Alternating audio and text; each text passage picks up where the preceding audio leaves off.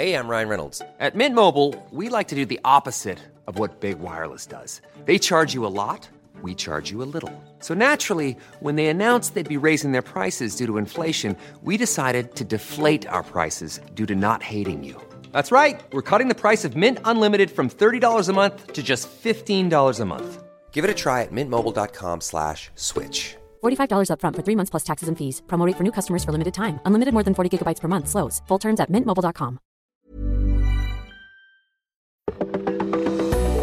Welcome to this date in weather history for Saturday, August 29th. I'm AccuWeather.com's Evan Myers.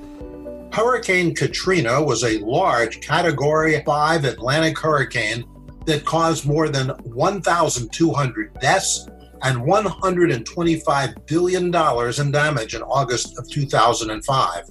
Particularly hard hit was the city of New Orleans and the surrounding areas. It was at the time the costliest tropical cyclone on record and is now tied with 2017's Hurricane Harvey. The storm was the third major hurricane of the 2005 Atlantic hurricane season and the fourth most intense Atlantic hurricane to make landfall in the lower 48 states in history. Katrina began to develop on August 23, 2005, as a tropical depression. Early the following day, the depression intensified into a tropical storm as it headed generally westward toward Florida strengthening into a hurricane two hours before making landfall at Hallandale Beach on August 25th.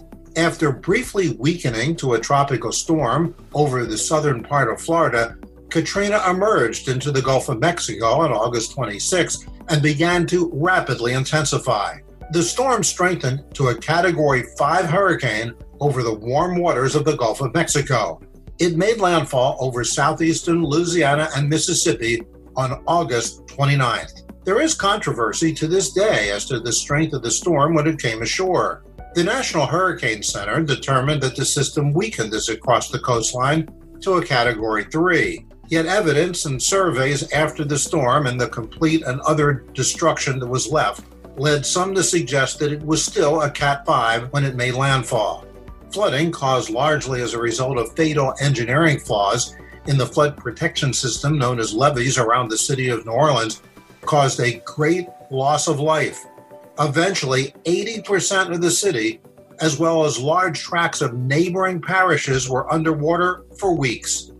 The flooding also destroyed most of New Orleans' transportation and communication facilities, leaving tens of thousands of people who had not been able to evacuate the city prior to landfall stranded with little access to food, shelter, or basic necessities. Many of those left behind were people of color or others in working class neighborhoods. The scale of the disaster in New Orleans provoked massive national and international responsive efforts. Federal, local, and private rescue operations evacuated displaced persons out of the city over the following weeks. But to many, the response was way too slow. Multiple investigations in the aftermath of the storm concluded that the U.S. Army Corps of Engineers, that had designed and built the region's levees decades earlier, was responsible for the failure of the flood control systems. The emergency response from federal, state, and local governments was widely criticized, resulting in the resignations of FEMA Director Michael Brown. Many government officials were criticized for their responses, especially the New Orleans mayor and Louisiana governor and President George W. Bush. The congressional elections the following year brought about a 31 seat swing from the GOP to the Democrats and control of the U.S. House of Representatives to the Dems. As a result of the Democratic victory, Nancy Pelosi became the first woman and first Californian elected House Speaker. The change in control of the House was attributed by many in part to the inadequate response to Katrina the year before. And that's what happened on August 29th. Be sure to tune in tomorrow for a brand new episode and find out what happened on this date in weather history.